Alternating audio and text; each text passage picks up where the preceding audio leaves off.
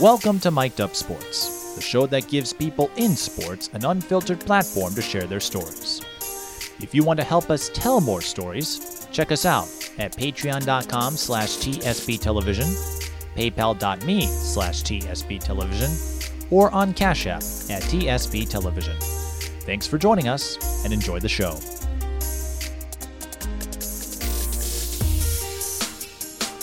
Greetings, everyone. Welcome to another edition of Mic'd Up Sports, the show that goes in depth with the people who build our sports community. We are bringing back a guest who came on our program two years ago, but our original taping session did not go as planned, so we've invited Tisa Mitchell back on to share her story in a proper way. Our first meeting was an example of Murphy's Law. Oh, Murphy's Law at its finest. Everything that could have gone wrong, wrong did go wrong. During yeah, everything. Yeah. And of course, you may have seen Tisa on one of our Zoom podcasts last year, but we wanted to bring her back and have her share her oral history in sports. Tisa, a member of the Cretin Derham Hall girls basketball coaching staff, was a former basketball player, two-time state tournament champion at Minneapolis North, played Division One college basketball at Southeast Missouri State, if I remember, SEMO for short and since then has hung around the sport for a really long time. So Tisa, thanks for coming back on, and I just hope we can get this taping done smoothly. Yeah, I don't think anyone will come in. And I went to the right place first this time too, which helps. Mike, you remember a lot of stuff about me. That's so sweet. Now you remember. Now you know. Once it gets in my head, it doesn't leave, at least for the most part. Although I will say, Tisa, it is amusing because I look back or I watch some of our broadcasts. We did a couple of high school games together before she gave birth to her son, Titan, Yeah. who will probably be on my radar in about 10 years. I hope so. If not basketball, then another sport. we hope so. some sport. Got to do something. I was going to say, well, the. Olympics are going on, so maybe he'll take up He's- fencing or. He's really into water right now. okay, So- surfing became a sport this year. I saw that. That's really cool to watch. I have no idea what the rules are, but it was really fun to watch. Yeah. Or swimming or I- diving. Yeah, or- swimming. Swimming. I think might be in his future. But yes, I w- went back and watched some archives, and it's amusing because we had spoke of someone who would later become one of your coaching buddies in Nia Holly. We were talking about her during a game we had covered together just to make conversation. And I don't know if the two of you had met previously, but I'm going, what are the odds? We talk about Nia being Miss Basketball, and now the two of you are. on the same On the same staff. team. Yeah, yeah. I so the two Hollies at Hopkins at the time I totally confused them. They don't even look alike. I felt so bad, but I hadn't met Nia. Nia, and then she has the younger sister, Amani, who played. I don't think I knew Amani. I am just Maybe getting. you're thinking Nia Holloway. It's the two Nias. Yeah, yeah. See my brain. I um I'm getting older. Or. Nia Coffee. With, There's a whole bunch of Nias. There are a lot of Nias. There's a whole bunch of Nias.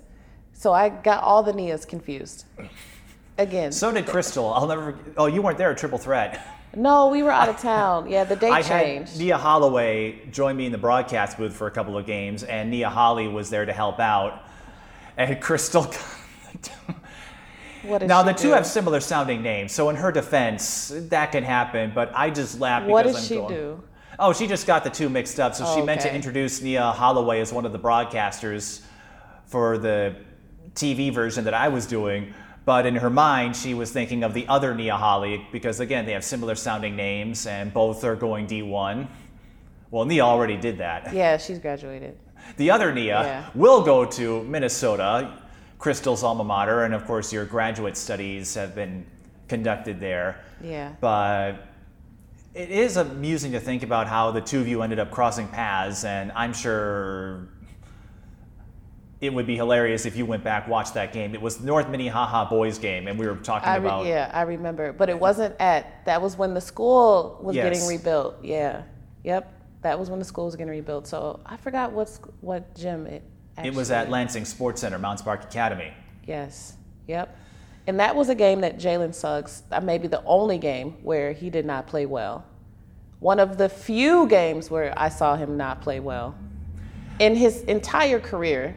That well, he's making big bucks, or he will shortly, with his Adidas deal and being part yeah, of the Magic. fifth drafted fifth. That's that's amazing for for him and his family. For Minnesota, for St. Paul, yeah, all of that. That is amazing to think about, but I was going to say, Nia, if you're watching this, I hope you find amusement at our I know. We love we love you, Nia. We love Nia. Had her on my Zoom podcast. We ended up talking for five hours. Only three was recorded. you think you can talk my ear off? But I'm not. I'm not gonna. Ooh.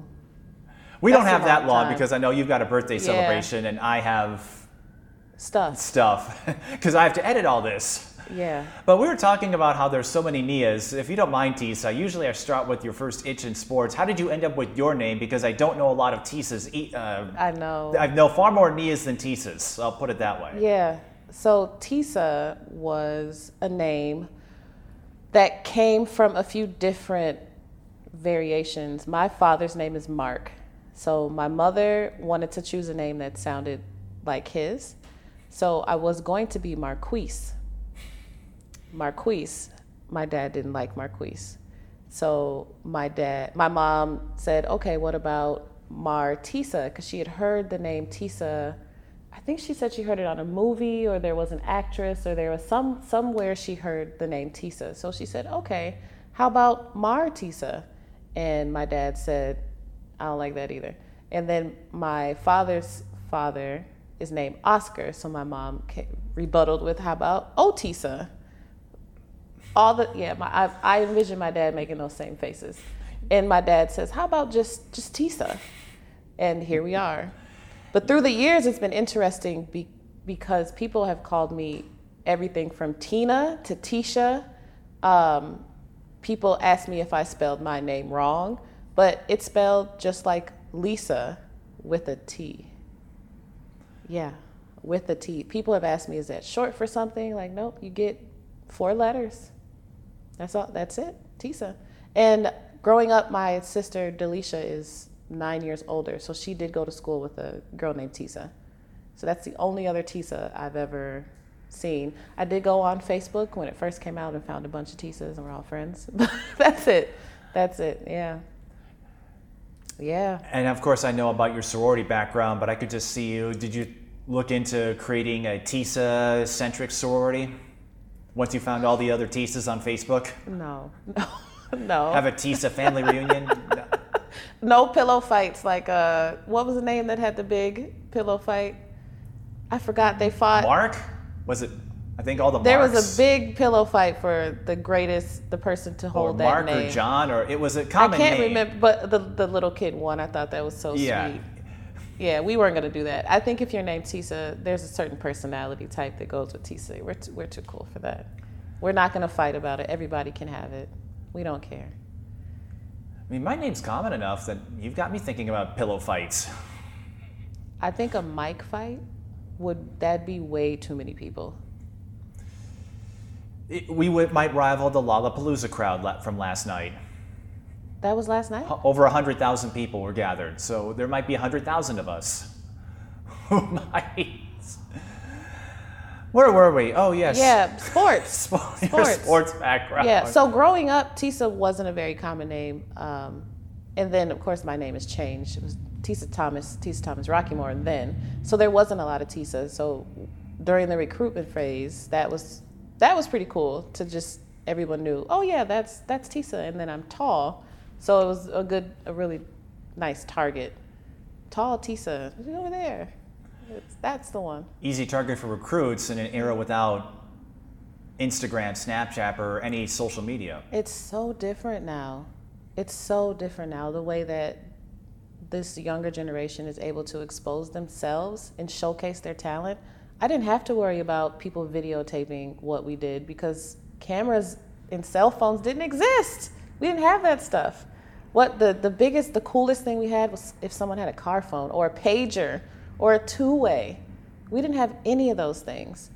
Uh, Tamara Moore, who I played with for two years in high school, she has a lot of videos and to see the quality of those videos now versus what we're able to see oh it's oh our videos are trash you can barely tell who's who videos because it's so pixelated and and now these kids are shooting their own um, highlight reels they're they're able to cut their own things on their phone and upload these videos they're they're recording moves and dunks and you can go on youtube and learn how to do a particular move.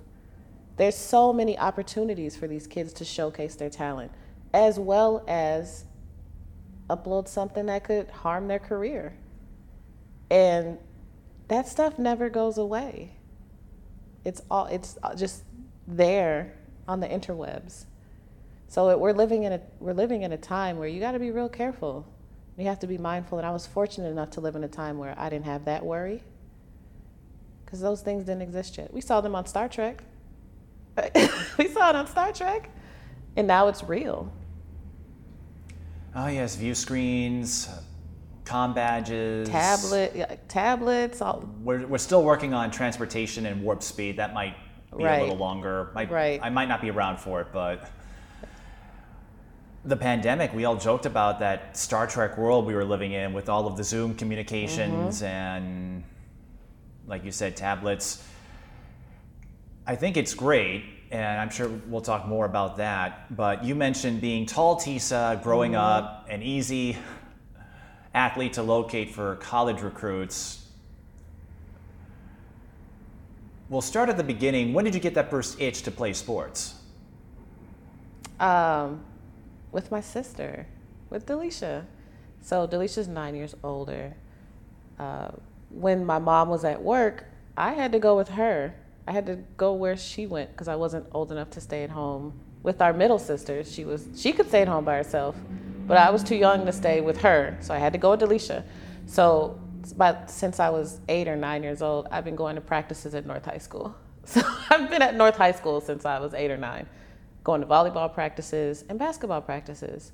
So I remember just like watching them practice and watching her play and just seeing how much fun everyone had. And so at the time, I was like, okay, I want to play. And my dad played basketball as well. So we lived right by Creekview Park. So I signed up to play basketball at Creekview. I was the only girl that wanted to play. So I had to play on the team with all boys. Quite the experience. I you first start playing, everyone's trash. Oh, I was terrible. I didn't I didn't I didn't know anything. Um, the boys were not as kind uh, to teach, but there was a couple that were really nice. Um, Mike and Bob Riley were super helpful. They really took an interest because their dad was the coach. So those two in particular, actually really great basketballs, basketball players in their own respect. But they really took time to kind of show me the basics. And so the next year, there was two girls that wanted to play me and another girl. So I had a little bit more knowledge. Um, let me go back. I remember that first year, I scored two points, my first two points. I'll never forget that feeling. And that was something that really motivated me to continue to play. It was those first two points. Man, that was a long time ago. That was over 30 years ago. First two points at Creekview Park. So the next year, there was two of us that played on the boys' team and I was a little bit better. I knew a little bit more, a little bit tougher. Um, so that third year that I played basketball, so had to be about 11, 11 or 12 then, because I have a late birthday. 11 or 12 then, Delisha was our coach. And she was able to take this group of girls who are now women with children and families and partners and careers and degrees. But to look back at that time, like Delisha was able to to teach us a lot, and she's a girl, she's a woman. So it, it really was meaningful for her to teach us. And she taught she taught us as much as she could, as her knowledge base could. And and then I started playing with Urban Stars. Um, I started playing with Tara Starks. She was our coach for a summer. The only pulley team, only girls pulley team that ever existed with Shanae Pulley. Um, we played that for a summer, and then I went to North. No, I went to North. See, my timelines are getting messed up. Went to North my freshman year, and then I think that next summer was the pulley year. Yeah, and then it just on from there. My high school coach, it feels weird to say her name. Coach Johnson Patterson. I can't. I, I don't feel right calling her first name. We all know who who she is. Coach Johnson Patterson was really helpful in like pushing me to be a better player. Um, she she made sure I got to camps. She my mom didn't drive, so she made sure that I often that one of the seniors would come and pick me up. Um, she made sure college coaches knew who I was. I remember seeing her at the Minnesota Elite Camp like working her way through the coaches. I'm like, yeah, that's my coach. She's working hard for me. She's like, she really advocated for me. And that, yeah, and that's how I got to college. Yeah. Well, I'm more comfortable saying it for anyone who isn't familiar or doesn't recognize the name. Tisa referring to Faith Johnson Patterson. It's one of those things when you're an athlete, it's hard to call a coach by their first name when you work with them as coaches. That's something I've learned. So even as full grown adults, I'm a still... I'm a grown ass woman. Can you bleep out ass? I'm a grown woman, and I still do not call her by her first name. She was a. I think she did. She We're adults, Tisa. I think yeah. it's okay if we drop yeah. the occasional. The A word. That's not the worst. It's not one, one of George Carlin's seven dirty words, so I think it's acceptable. It's not the worst one, but I'm a grown woman. I'm still. Hi, coach. Hi, coach. And I'm so happy she's back coaching right over at Visitation. Visitation. Faye's going to be watching yeah. this, and just, everyone else will just laugh.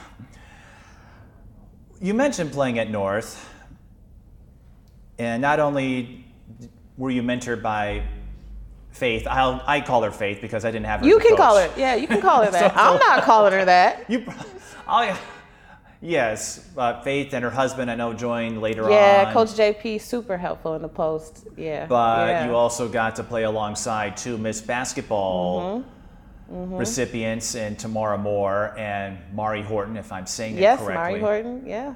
Tamara yeah. had. You think I remember everything? She has this photographic memory. I had a bunch of old tapes of hers that I digitized last year with the pandemic and not having much else to do and she remembers all these little details about games i remember you it's amazing you watch one of those tapes and you're going i see me but i don't remember anything i did yeah we text about that yeah i, I was like, I, like oh i dropped 40 or we we scored like 40 in the second half I'm and going, she's always been like that she's all, as long as i can remember and that's also oops that's that's one of the ways i knew I, I knew that I, I was a, a, a, decent basketball player. Like I knew I was okay. I knew that I would make it to college, that I'd be able to play good, well enough to make it to college. But I knew I was not on her level.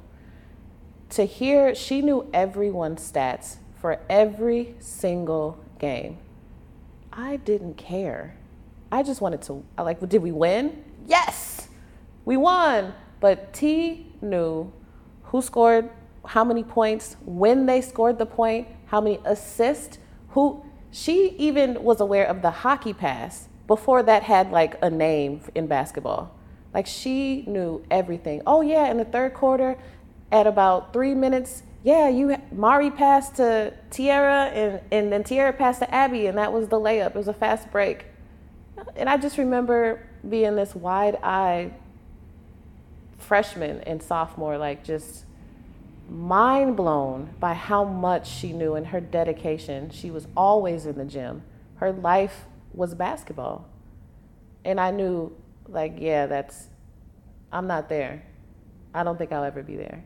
But it's paid off for her. She's been professional. She's she's a veteran. She started her own league. She's about to do a documentary about our team. There's she's basketball is life. And it's it's life for me is is well just a little bit different. But I knew, I knew I wasn't going to be a professional. I think I knew then when I was a freshman. like that's. Still got to college out of it. I did. That was the goal. That was the goal. And to watch Mauri, like Mauri is the same way. I remember Mauri um, telling us about getting her body fat measured and like swimming in the tank and and how all that worked. And she had nine percent body fat. 9% body fat in high school, all muscle. Her, like when I think about her body type versus a lot of the other players around, she's just way stronger. Her muscle definition, I, re- I remember her muscle definition. Her arms were so defined. She was just able to just bully over everyone. Similar, if you think about just their, their strength and Lindsay's same the same way, just tank, just boom, boom. I'm gonna knock you over. Either you're gonna foul me or you're gonna fall. I'm not falling. I'm gonna knock you over. Like that body type. That wasn't that wasn't something you saw commonly. And Mauri had it. Yeah. Well, on that subject, as you made your way through the ranks and then got to North, you know, we joked about you being tall Tisa. How did you come to terms with that. It's something I hear this a lot where finding clothes, finding shoes that fit is a challenge, but you also get, especially back then, and I imagine to some extent now, you the, the common refrain. Oh, do you play basketball? How's the air up there? All of that. All You're six one, if I recall. Mm-hmm, mm-hmm. How did you come to terms with that? What was that journey like, accepting your body type, being one of the taller kids on the floor at school, etc.? Yeah. Luckily, my mom is 5'11. So she's she's always ingrained that love for yourself. I've had stretch marks as long as I can remember, and we never tried to get rid of them. My mom taught me to love them. They weren't going anywhere. They're they're with me now. I have more than I had then, uh, but she just taught me to love myself. I saw the way she she took care of her body, and she's 5'11. Also, she was a seamstress, so that really came in handy in terms of finding uh, formal dresses and clothing. She was able to make a lot of my clothes or adjust a lot of my clothing to this day. She's still she's still able to fix things and make things for me.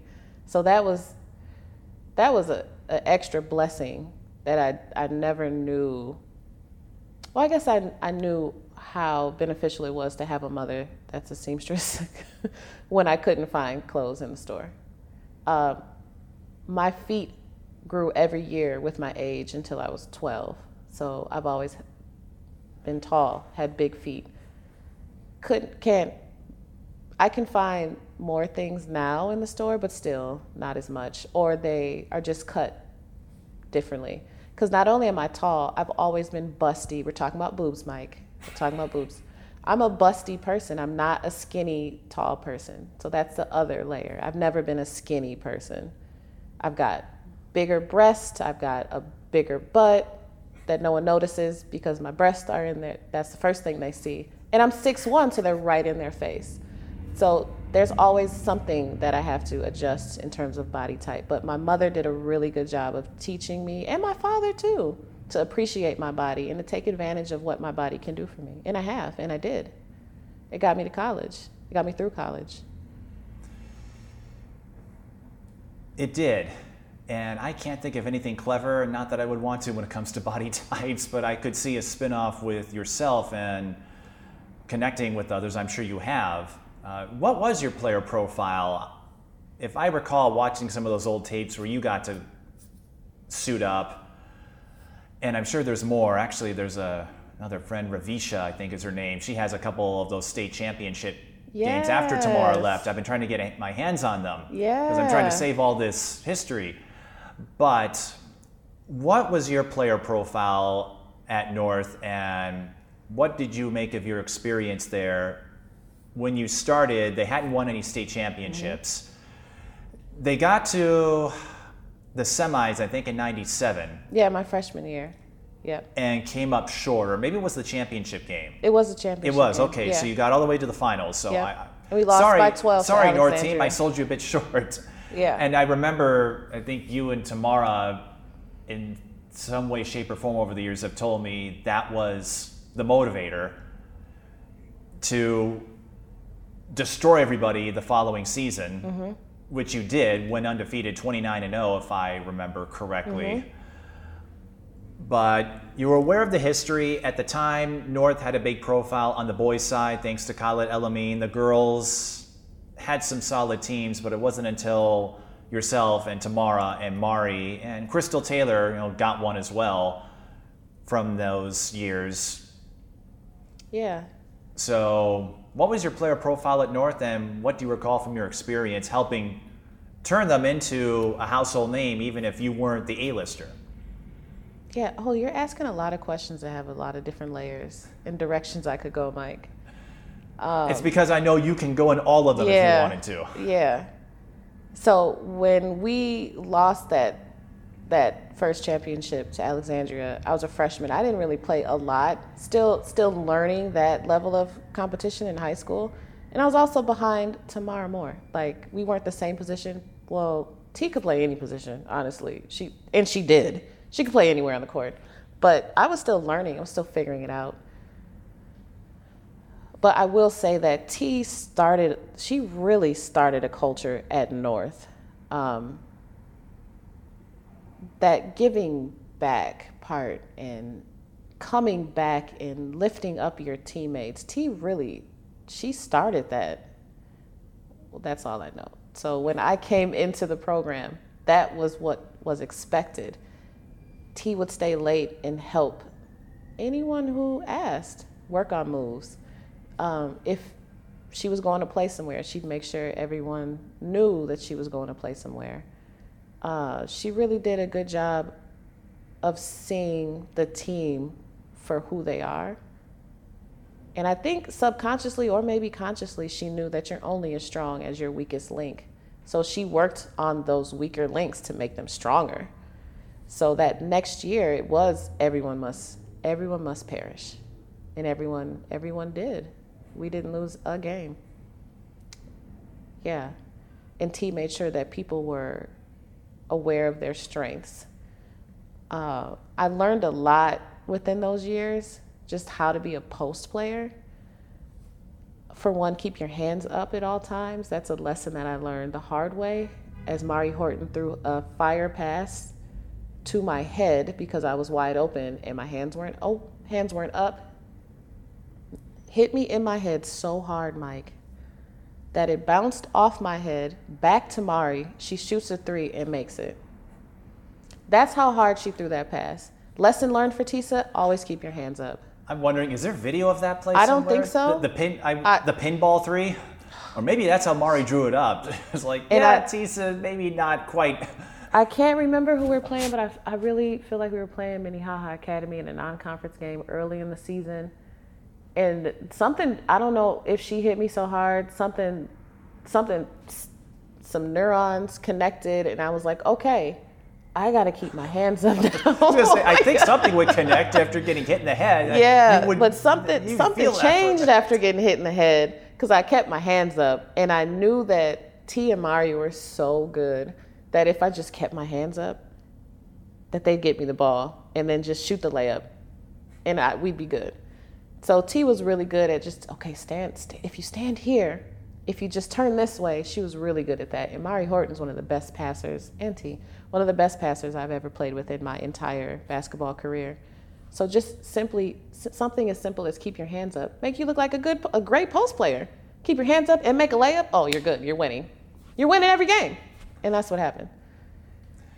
Although Mauri got a better value out of it. You know, the pinball pass off your head for three, yeah, she got an yeah. extra point out of that. And I could, you know, I could be remembering this through like rose-colored glasses. like I maybe had a concussion. I don't know.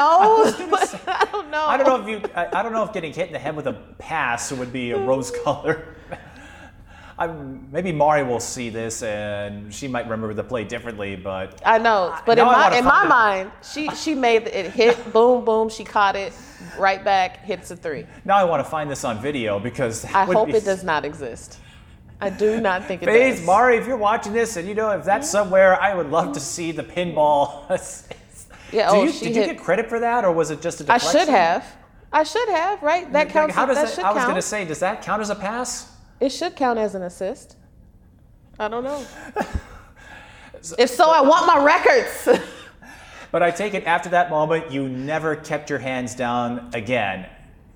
Every time you played high school, college, you high always school, had your hands college, up. high school, your college. hands would always stay up, so you would never get hit in the head by anyone again. Well, at least not with the ball. Right, right. And I remember talking to one of my college teammates who was who has now passed away, Christine Rathke. May you rest in peace. But I remember talking to her, and she's from Wisconsin.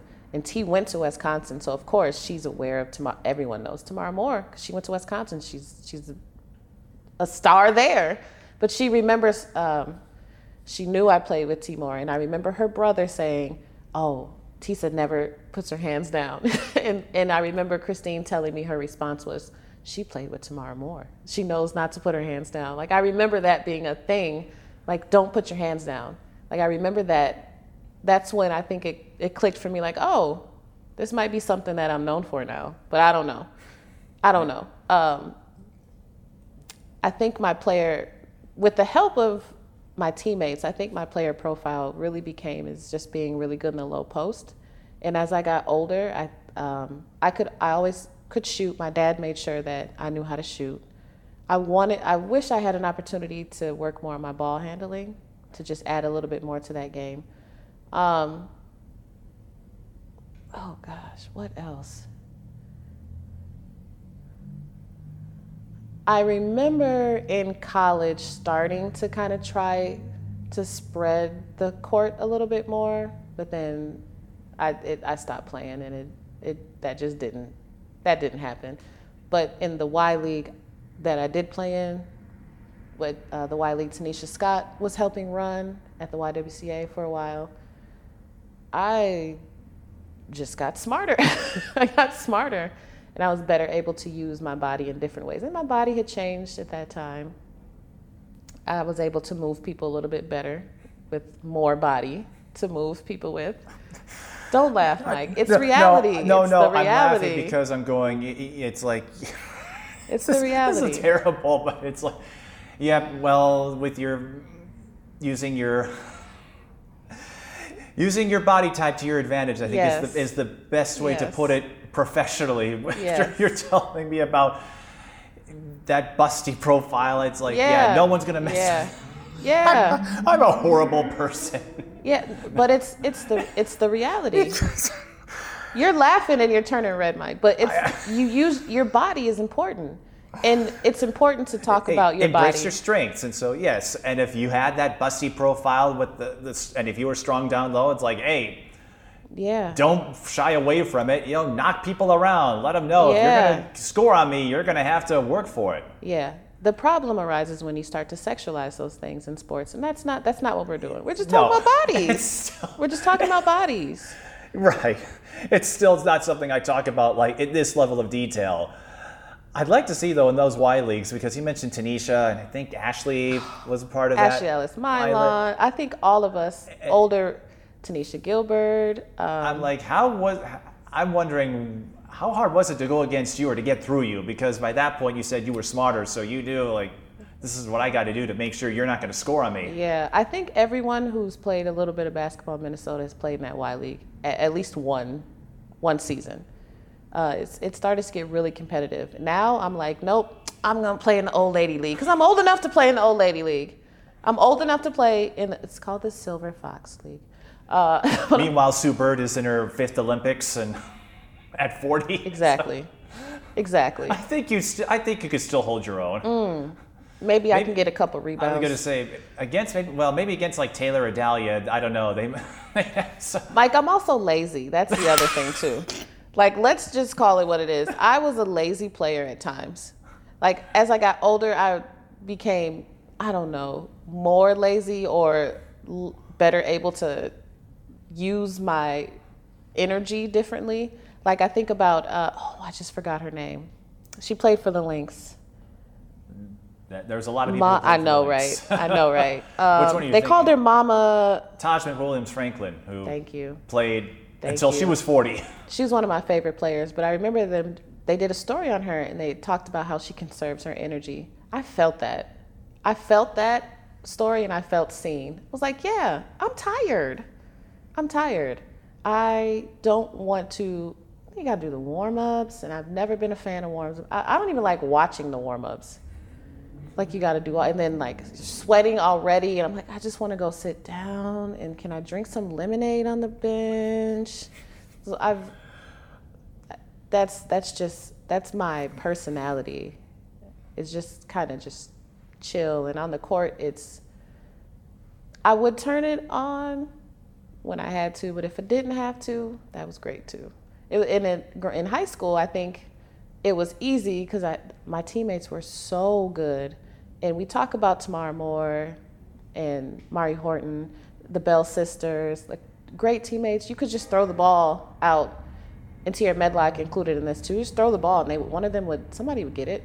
Like that's, and I think that kind of maybe I don't know added to the laziness. like get a rebound and just throw it out. Abby Reed, who uh, there's so many names of people that flew under the radar like I did that were just awesome athletes, great players.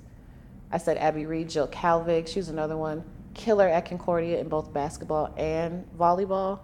She's another one. We're the, we're the same age. We grew up playing ball together, and to be able to play with her just a, as strong post, yeah, of course I'm gonna be lazy.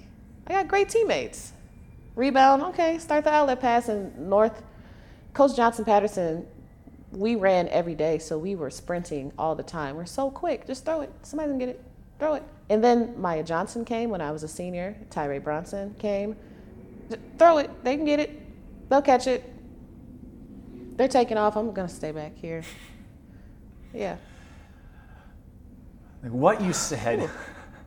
Uh oh. It's a little nap.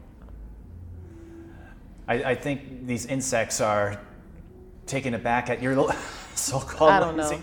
It- but what you said flies against everything that kids are instilled with now. That you can't be like, you know, if you want to get after it, you've got to work for it, and you did. So let, Yeah, let's, yeah, let, us remind yeah. people she did go D1, so it's not like you were loafing around the whole time. I'm wondering though if you can Ah, he's on you now. yeah, he's Uh-huh. on me. What was I going to say? Yes. So that first state championship, 29 and 0. What do you recall from those state championship years? Winning one to send off Tamara before she won Miss Basketball, and then coming back to do it again. I don't think you went undefeated that year, but No, we didn't. you still got the job done. And so mm-hmm. even though Tamara had left and was starting her college career at Wisconsin, she told me she was this close to going to Tennessee. to this day, I think folks are still going, Are you crazy? You could have played for Pat Summitt? But that's a whole nother story. Uh,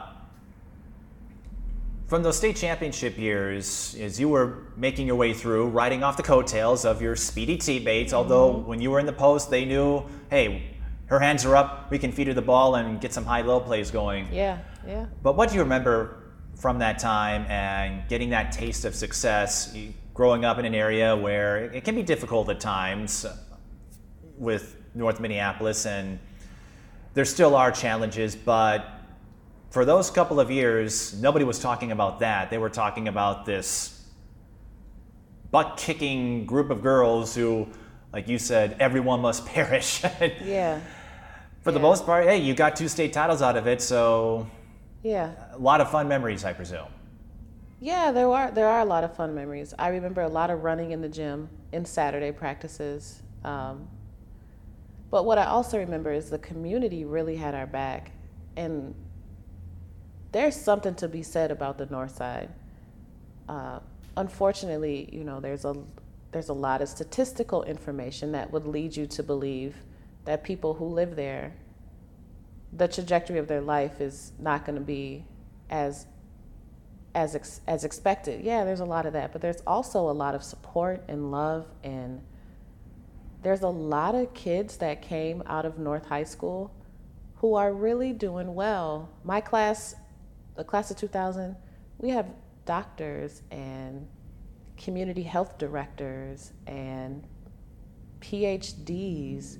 We have people who are making movies and films who are I think we have a architect, nurses. We have so many brilliant minds that are coming out of North that have come out of North. We that gets missed because the statistics are so weighing in in the negative. Um, I forgot. Oh gosh, my brain. I got the mom brain. There's so many statistics that focus on the negative parts of North Minneapolis, because that's. I mean, that's where the that's where the stories are. That's that's where you want to give your funding to. You want to give your funding to, let's help this group of people. So we miss out on all the amazing brains and minds and personalities and people that are that went to North, that came out of North, that are still being made at North, just at North High School. not talking about Henry. I'm talking about North High School. Henry too, though. Don't forget. Let's not forget Tracy Henderson from the '90s. And in my Yes, and yes. You left out one, or maybe you were getting to it. I'm going. There's also a Super Bowl champion to come out of North now. That's although right. He was a few years after you. way after me, way way after me. Uh, yeah, there's so many great things that are happening, and the community really rallies around the children, and that was really prevalent. That's one thing I remember growing up. Like we had our Letterman jackets, and you know, you walk, you're walking to school, and they're like, "Hey, North High!" People honking, "Two, two, two, yeah, basketball!" Like they're yelling, and you know, you got your name on the back. Yeah, Thomas, I saw you, girl. And I remember that after that first game that was televised, we, we stayed in a hotel during the during the state tournament. Like coming back to school to practice, it was like we were rock stars. Like we got off the bus and we just so happened to get there as school was ending for that day and like we just got rushed and just the the love and support that's that's one of the biggest things i remember it's like northside that's this is our home this is our community and they love us. We had a billboard on broadway and penn. Uh, general mills put us on a wheaties box. I still have the wheaties box. Um, the store i can't remember cub i think? But rainbow wha- whatever the store was the grocery store that was there they had hometown heroes cereal boxes. We were on that. We were in the mcdonald's on broadway like our, our team picture hanging up in the mcdonald's on broadway. So the, the support that the community gave us was amazing and it's still that support is still there. But those stories don't get told as much as the shootings because yeah that's that's that's some unfortunate stuff. A cuss word almost came out. That's heartbreaking. I'm tired of hearing about toddlers being shot and dying What was that rock star feeling like? You got to go through it twice, 98, 99, and even though You know what, Mike? It wasn't just twice. It wasn't when we were winning. It wasn't because we won the state tournament. It's just because we were winning and we were doing well. Um, and I think so. Some other things in your community, you you're aware of who who's selling drugs. You you you know who sells drugs. The drug dealers weren't they the gangsters weren't bothering us. They're like, nope. Um, a couple of my family members in my neighborhood, like friends, guys, they're like, nope. You going to college? Like, do you need some shoes? Do you do you need something? Like, can I help you? When's your next game? How'd you do? Like, everyone in the community looked out for you. No one would sell you weed. No one's gonna sell you weed. I want to jump in, not because I can relate from direct experience, but Brianna Edwards, another North graduate, told me the very same story. And she and I'm a little bit older than her too. Yes. Yeah. yep. Well, so am I, but not quite as old as. Watch yourself. Watch yourself. We're only five. years, we're only five years apart, folks. It's only five years. Although it feels like eons when you're talking about high school I sports. know, But Brianna said the same thing because she said there were some rebellious moments where she was look. Like you go to parties and stuff, and people see you at the party, like, nah, you can't be here. They, like, get like, out. no, you stay. Yeah. they, Yep. they, I think she told me she like, yeah, these, those groups actively kicked her out, like, and she's going, well, what was that for? And then she said years later she ran into them at a party or function and said, well, what, like, well, where did you go? I said, I went to college. They said exactly. Yep. That's why we Yep. kept you away from that. Yep. Yeah. So that's um and that's what you do in community. You take care of those that that you you know are go- are doing something good for themselves that's going to benefit them. You you push them out. You keep them away from the negativity. If you know you're if you know you're at a party with your friend and and they know they're going to fight somebody like, "Hey, you should get out of here." okay, bye. I'm out. Like you, you get that. And as a, as a kid, you know, you want to be around where the fun is, where the action is. But I think all of us still were like, okay, let me go home. Like, yeah, I, I, I do want to go to college. I'm, I'm going to go home. I'm not going to, no, I don't want to drink anything. I got a game. Like, you, you know, and it helps when you're supported by your community in the same way. And that's what happens on the north side. That's what happens on the north side if you're hungry, like, oh, let me get y'all some lunch. Oh yeah, y'all play ball at the school. Yeah, let me get you some food. Y'all good? Y'all good? Like, just the love, the love, the support. It's all it's it's there. It was there then. It's it's still there now.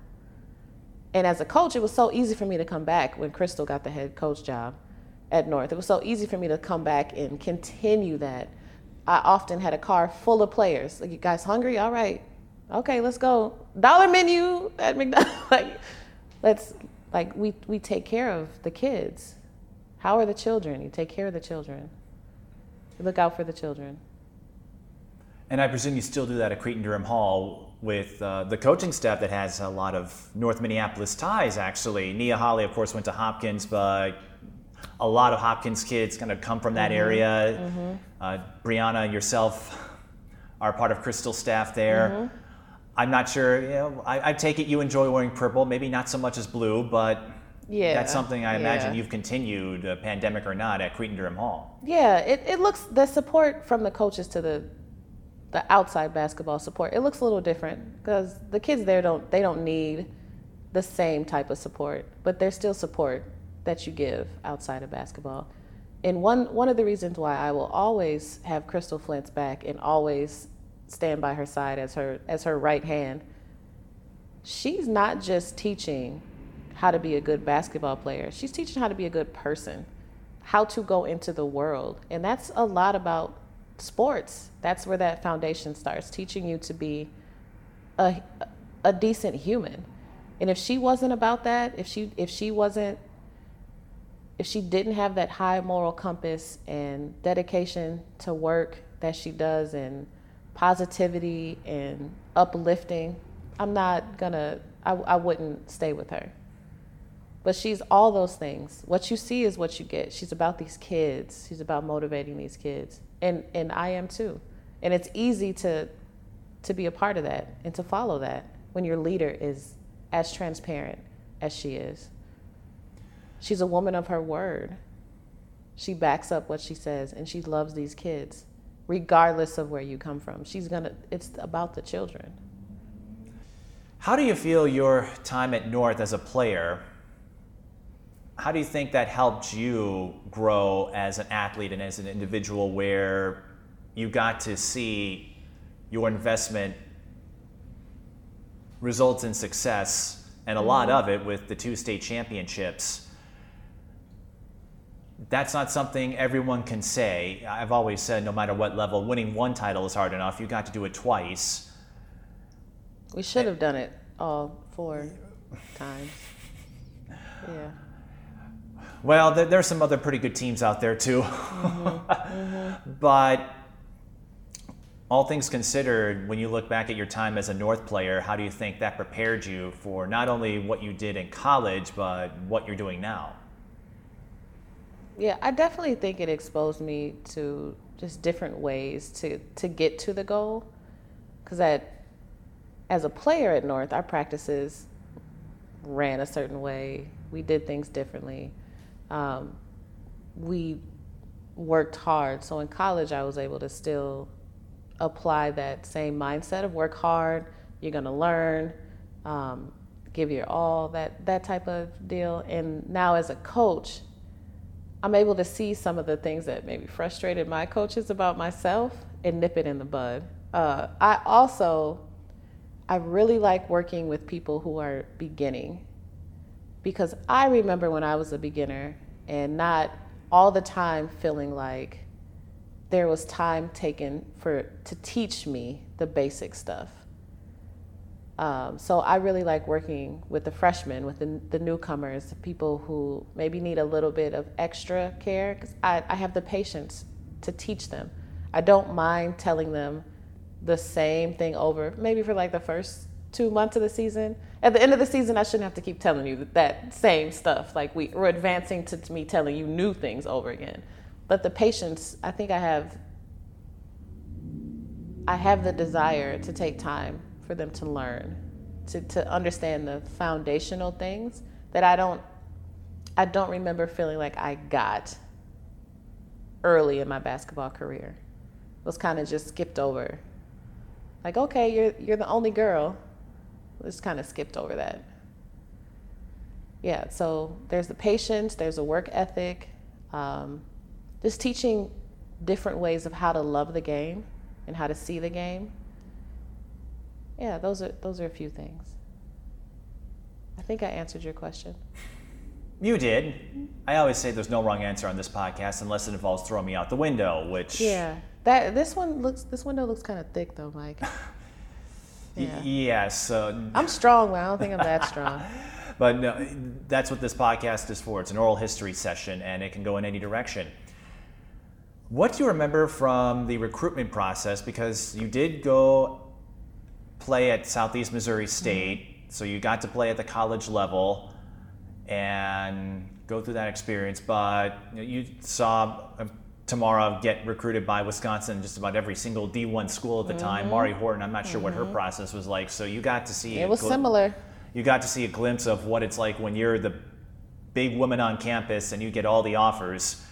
Still wonder how T might have fared at Tennessee, but she did pretty well at Wisconsin too. Uh, Again, that's a whole nother story. But in your case, when, if you recall, when did you get that first offer? How many did you receive? And what was that process like when you understood that I could go somewhere with this little thing called basketball? Yeah.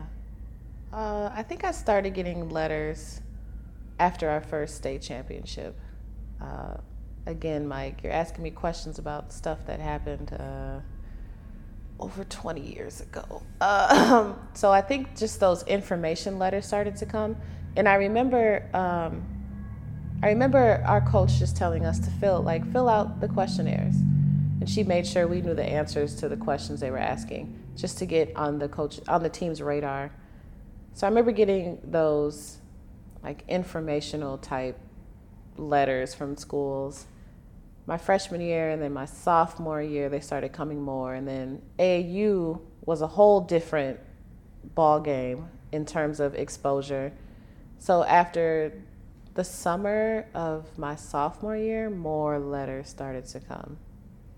Uh, I started keeping them in shoe boxes, and the and I noticed the letters got more personable. So it went from less of the let's just get you on our radar. What's your information? When's your expected graduation? To hey Tisa, uh, how how's your summer been? We saw your AAU team and blah blah blah, and I thought you looked good. Uh, can we set up a call like that? Those letters started to happen because again, I didn't have any email. There was no cell phones. Like it was house phone, and if you didn't have an answering machine on your house phone, you were out of luck. So that type of thing started to happen things got more personable. Um, phone calls started happening, and then um, yeah, yeah, just things got more personable. And I remember going to AAU Nationals, and they held a class about going to college, and they they gave us a couple questions you can ask the coaches. They gave us some suggestions. They gave us some things to look for, and I remember that being extremely helpful. And I really paid attention to that because I knew my parents couldn't pay for college for me. I knew I would have to get there through basketball. So I was really paying attention. So they, I hope they're still doing that at AAU, at AAU tournaments and still holding that, that information session. They had a college coach come, or they had some coach come and just talk about what they look for. Super helpful. And then I can't remember. I think my coach at Arzen came to Minnesota Elite Camp, and Coach Johnson was able to talk with him a little bit more in detail. I also remember being an office, like, I think my senior, junior, senior year, I worked as like a one school hour in the office, and I remember coaches calling like, oh, we're, we we want to talk to the basketball coach, and I'm like, oh, I play on the team. They're like, oh, what's your name? Oh, I'm Tisa Thomas. They're like, we want to talk about you. And I was like, oh, uh, like I didn't know. It's, like that was kind of awkward. They called the school, but it was it was still very flattering. Wasn't as nearly as big as you know other people on the team, but it was still flattering to have that type of attention, and people want you to come and play on their team. Yeah, it was. It's it was fun. It was fun. But I wanted to sign. I wanted to sign early before the season. I wanted to get it over. I didn't want to have the pressure to have to perform well during the basketball season. So um, I went to visit a couple colleges, and I really liked Southeast. I liked that it was far enough away where I wouldn't be involved in any drama here, but close enough where I could get back home quickly if I had to. Not to mention it kept you out of the Big Ten, so you wouldn't have to worry about going against Tamara. Yeah, I don't. Yeah, I don't think I was good enough to play there because that Minnesota didn't recruit me. Yeah, Minnesota did not recruit me. A lot of my AAU teammates, but yeah. That's right. Lindsay Whalen was an AAU teammate of yeah, yours, if I Yep, Lindsay and I played AAU together for a couple years. Um, Kim Nelson, Tanisha Gilbert. Uh, who else went so, to the So you U? probably knew all way back when that Lindsay was going to become yeah, the superstar that tell. she was. You could tell. You could tell. And her game, I mean, her game didn't change a lot. Tank. She's a tank. She's original tank. Yeah, smart. Again, had my hands up. I was ready, so she made me look good in the summer. yeah, she's a good player. We, you could tell. You could tell she was going places. And to look back now and think like, wow, she made a career out of this game we were playing as kids. That was fun. And this is this is her career. That's so cool. yeah, won four titles out of it. Yeah, so cool. And I do love watching Lindsay and saying, you know, we, we played AAU together. Like that's that's how I let people know. Like I was a kind of a good player back then. Like I played with Lindsay. I Yeah. wonder if the two of you were ever re- were ever to reconnect, what kind of stories you'd have to share, knowing what she did with her playing career and Oh, she way she way more stories than I would ever have. She's done so much. Olympic gold medalist. And, uh, yeah, way more. She's what have we done with our lives? yeah, yeah. I feel such an underachiever. So you mentioned going to Southeast Missouri because you got to get away from Minnesota for a little while. I think you played two years there. Yeah, I played two years there. And this is something I've asked because uh, I actually met some players who gave the college route a try and decided they were ready to try something else. Tia Elbert comes to mind, who was a tremendous athlete at Tartan and looked like she was going to do big things her first year at Marquette, but over time she wanted to focus more on her business ventures. Uh, Jada Buford's another one who had a tremendous JUCO season, but decided to go in another direction. You went that same path, and mm-hmm. it's something I want to remind my audience is that hey, you, you don't have to go all four years if you feel like there's another calling. So Yeah. you gave it a shot, a shot, decided to chart a different course midway through. So what led you to pursue interests outside of college basketball? Yeah, I was burnt out. I was burnt out, and I, I remember just people just could in disbelief, like, "What do you mean you're not gonna play?" Like, I'm tired.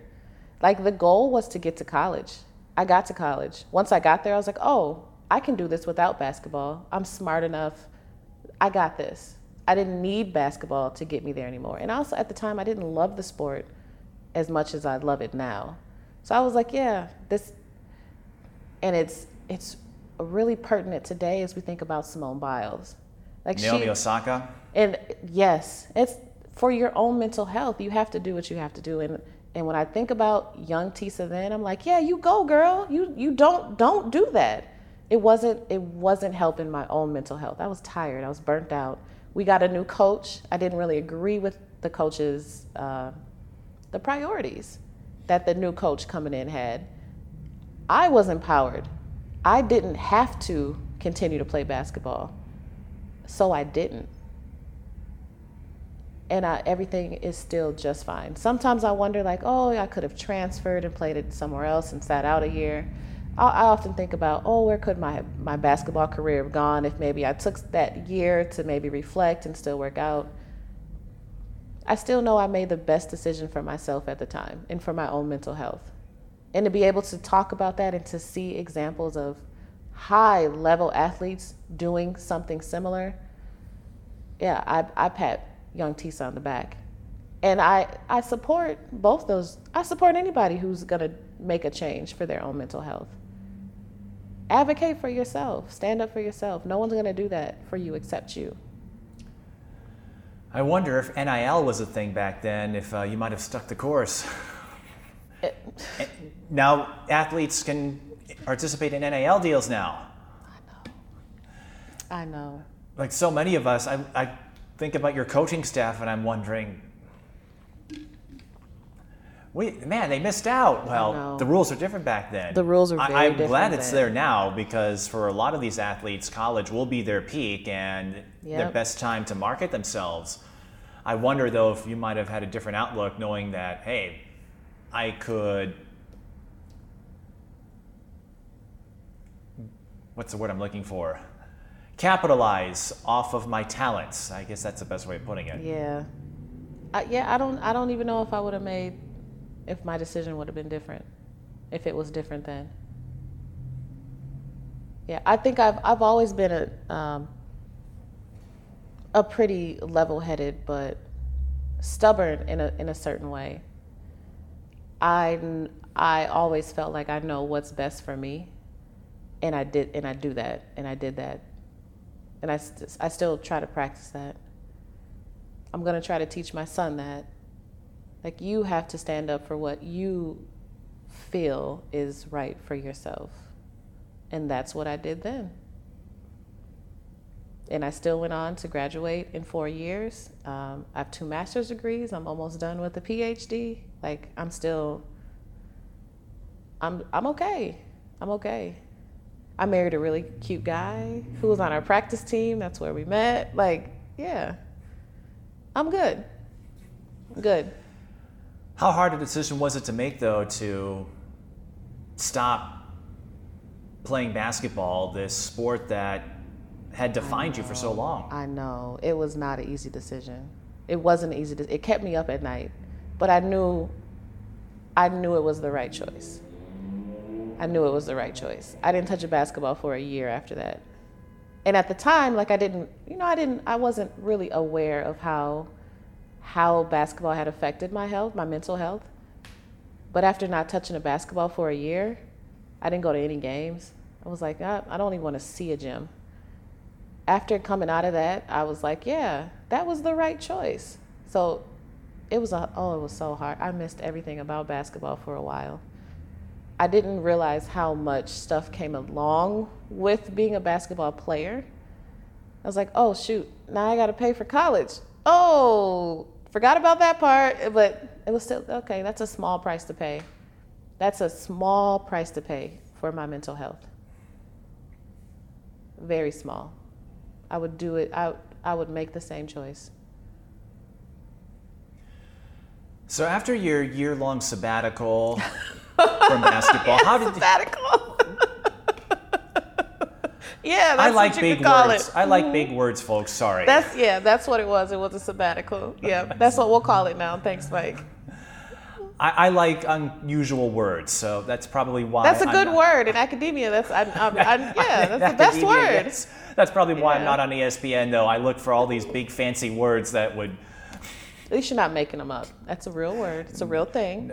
Happens all the time. Hey, you know what though? Made up words have become words. Ginormous. One example. That's true. That is true. The Made up words have now become its own. That's true. But your year long sabbatical, I know you mentioned taking up Y League. So, what did you do to stay involved as you got older, made that transition to adulthood, and while your buddy Tamara and Mauri were doing their thing, Tamara, of course, got Mm-hmm. six years in the WNBA out of it. Uh, what did you do to stay involved in the sport and continue growing as a human? after I stopped playing, um, after my sabbatical, my basketball sabbatical, I love that, Mike. Um, I did play in some leagues at, at in college. I think people forgot that's why I was there. So that was that was actually kind of like a fun reemergent into the sport.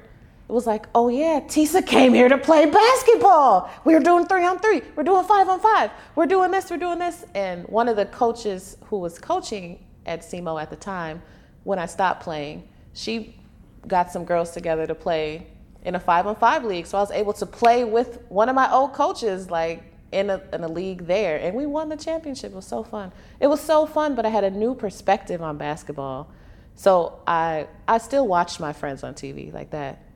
That was amazing to watch my friends on TV. I'm like, yeah, I know her, I know her.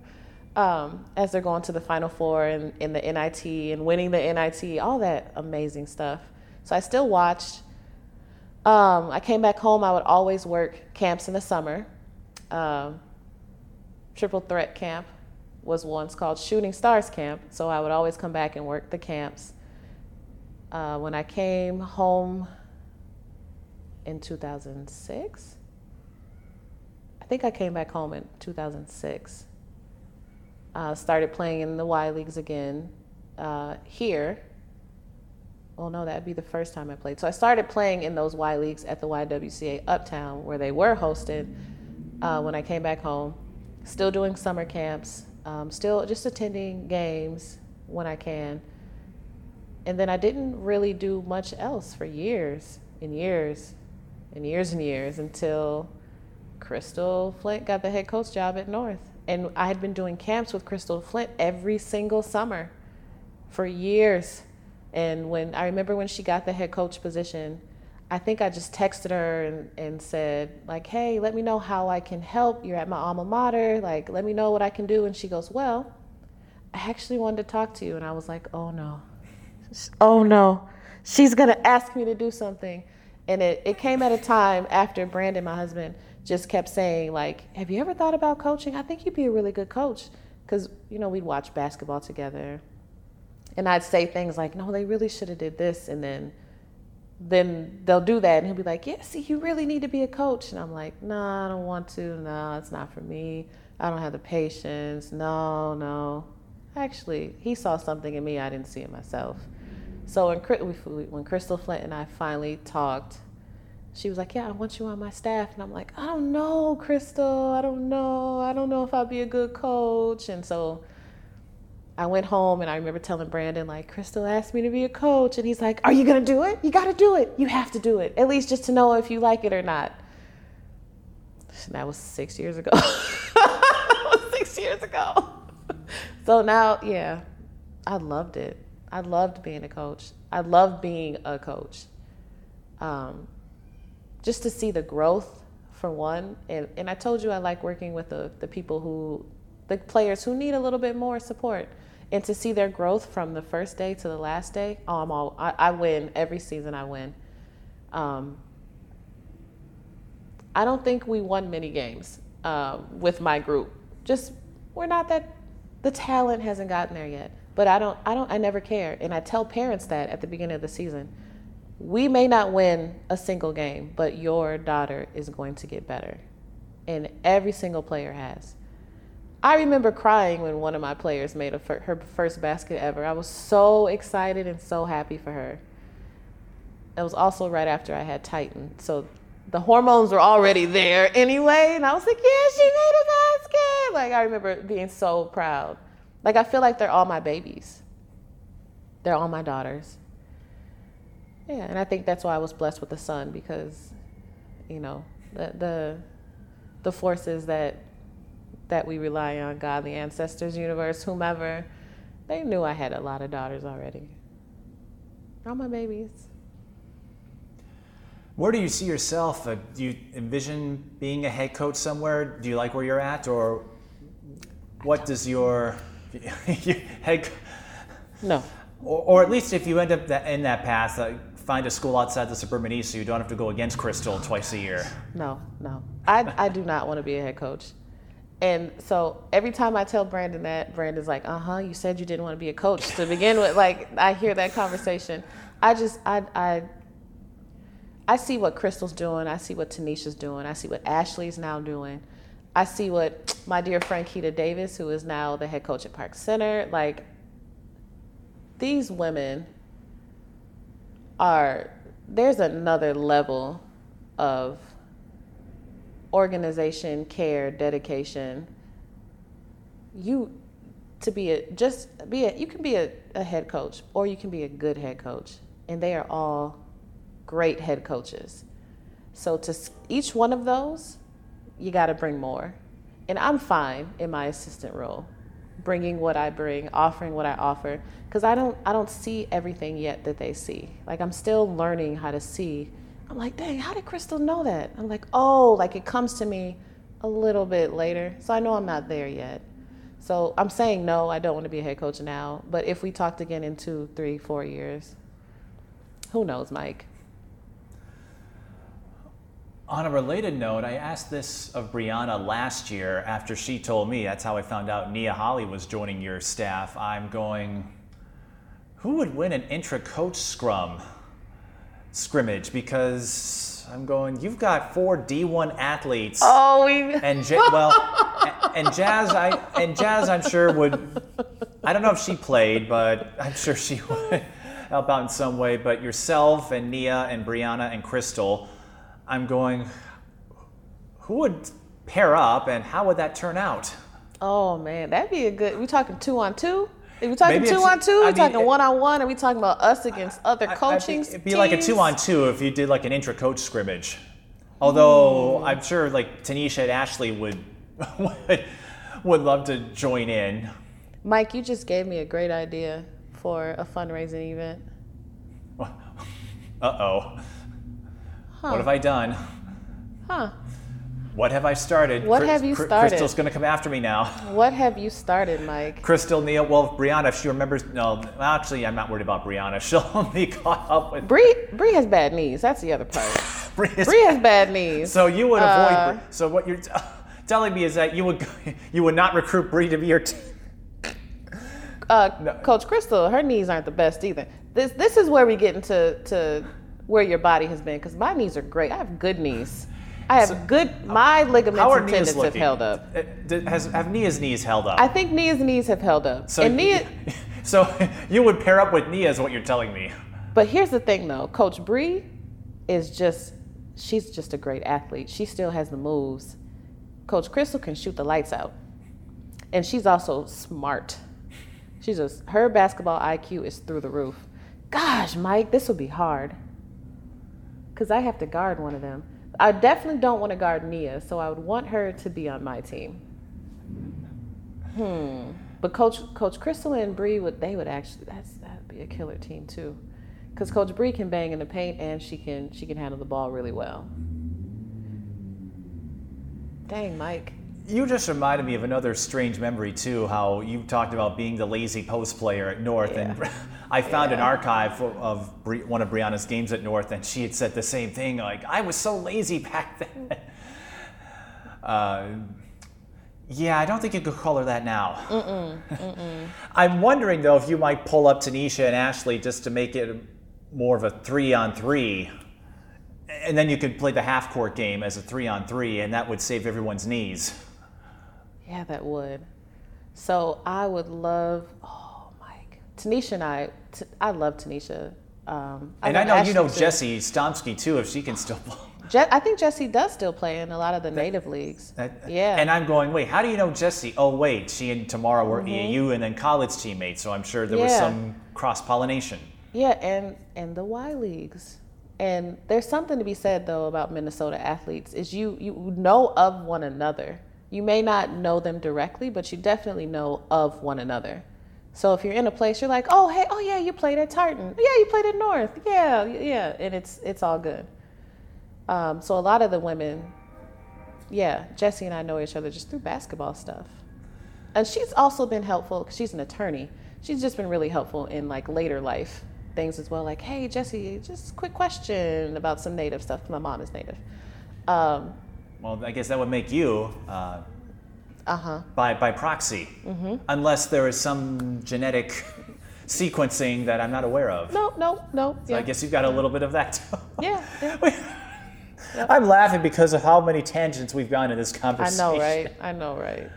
And- When you edit this, don't make us look crazy, Mike. oh, I'm already there. I don't need to edit to make my. there's nothing. There's no hope for me. I'm already. I might be with you too. I, I I don't think there's anything I could do that would make me. I'm at the age where you you think I'm crazy, I'm crazy. You and I just have no filter. yeah. You, ju- we just speak whatever's on our mind. Yeah, I have said less curse words than than normal You, conversations. you're better than Nia in that regard. I think Yeah, Nia okay. holds the record for the most swear words I've ever Okay. had in a podcast. Nia just lets. She told me the story of cussing out Paige Bueckers, and I'm going, "You cussed out Paige, She would have been a little freshman though. eighth grader." Eight, yeah, yep. And she's and Nia has told me, "You know what? Look what it. Look what Paige." Oh, she's she's She- such an she- amazing person. she's got that nerves of Mm-hmm. steel. Yep. I'm going, you cussed out Paige, and I'm like, just wait. When Paige makes the WNBA, she's gonna remember that and embarrass you to no end with all the times she cursed you out. Like, I hope Somebody- you kept your receipts because Paige is gonna be coming for you. Somebody, you, I mean that happens. You yell at teammates. you cuss Oh, yeah, people and you know what? It's- Sometimes I listen to backboard mics and you hear kids cursing, and it's like, wait, these are teens, but it's like, no, Mike, they're in the heat of battle. They're Mm-hmm. playing. They want to win. They probably hung around their parents for a long time, so they picked up a few of them, or listened to you know, comedian, you know, all the big known stand-ups. So It's so funny having a toddler and being in the world with your toddler and, and just, you know, people will say a cuss word, oh, my bad. Like, this kid has heard everything. This kid has grown up in the gym. He's heard everything. And I try to behave myself too. I had Nia and her girlfriend, and they brought one of their An younger ath- relatives. athlete in her own right as well, a gymnast. Absolutely So amazing. those two are cursing, and I'm trying to behave myself because I'm like, all right, Mike, I know they're going to hear these words, but Mm-hmm. it's like, no, you, you, you want to instill that this isn't something you don't want to say all the time. I'll never forget, I just dropped a curse word just quoting someone else when I had Tia Albert on, and her friends were going, Mike, you cuss? and, and in my head, I'm like, yes, but this isn't going to work. Like, yeah, I, I can't. I don't quite have the knack for it. It's like Spock trying to use colorful metaphors in Star Trek 4, the one with the whales. I know how to use them, but it just doesn't work with me. So I'm like, you- Yeah. you, you, you, Yeah. go ahead and curse all you want. I'm just gonna be the, the straight man that keeps everything afloat. It's all good. Mike. I love you for who you are, Mike. So, so my big secret is I don't really cuss because it just doesn't fit. No one thinks of me as a foul language guy, even though George Carlin and John Mulaney and some of my favorites can use it mm-hmm. ad hoc, mm-hmm. ad hominem. I don't mm-hmm. know what the right phrasing is. But you would, so it sounds like you would pair up with Nia if you had, I think, yeah, I think I'd go with Nia and Ashley. and okay, Ashley. If Just because I don't want to guard Ashley. Okay, so Ashley and Tanisha and. And I, know think they- Ashley Ashley can play inside and out pretty well. I know that. I know that. I covered them at the Black Ice, so, so that's how I got to see Tanisha and Ashley play. Yes. Yeah, Oh, that was so much fun. Oh, I would love to see another semi-pro league just to. me too. I did their books too, so I was at a lot of their games. And I covered all. I covered all their home games, so that's how I got to see Tanisha and Ashley. And I, because you have to remember, I didn't see Tanisha play. I was a little too young. Yeah. Just throwing that in their age thing again, huh, Mike? Oh, I can't help Yeah. it. I was in high school. Tanisha's phenomenal. I was in high school by the time all of you went to college. I know, I know. I mean, we're only talking about five years, but it's like no. I It makes a out- difference. because I, missed out on Tamara. I missed seeing Mm-hmm. you. I didn't get to see Crystal Taylor or, or Tanisha. Ashley, she was at Central, so I didn't get to see her a whole lot. Right, right. Yep. Yeah, So, and so I, I- know it sounds like a cop out, but it's like you have to remember I I, was. all- you were in eighth grade. I was in. Eighth, I was in my studies. Yeah. And I didn't know how big basketball deal. Like there wasn't a lot of attention to the women's game until Lindsay No. Whalen and the Gophers. No, there wasn't. There wasn't. And I'm so happy that things have changed uh, from me being the only girl that wanted to play basketball to now there being gyms full Oh, of mean, girls playing. I know. I It makes me so happy to see that. covering AAU, I went to the summer jam and it was crazy. All Mm-hmm. the teams that came in, you had several top teams from around the league, and not just in the North Tartan EYBL. You had some top programs from UAA, and Yes. they're all converging. Yes. Now, it doesn't draw the same audience as high school ball, but I'll never forget the summer jam. It was intense. This all Iowa North Tartan team went at it, and everyone was surrounding the gym. And Yeah.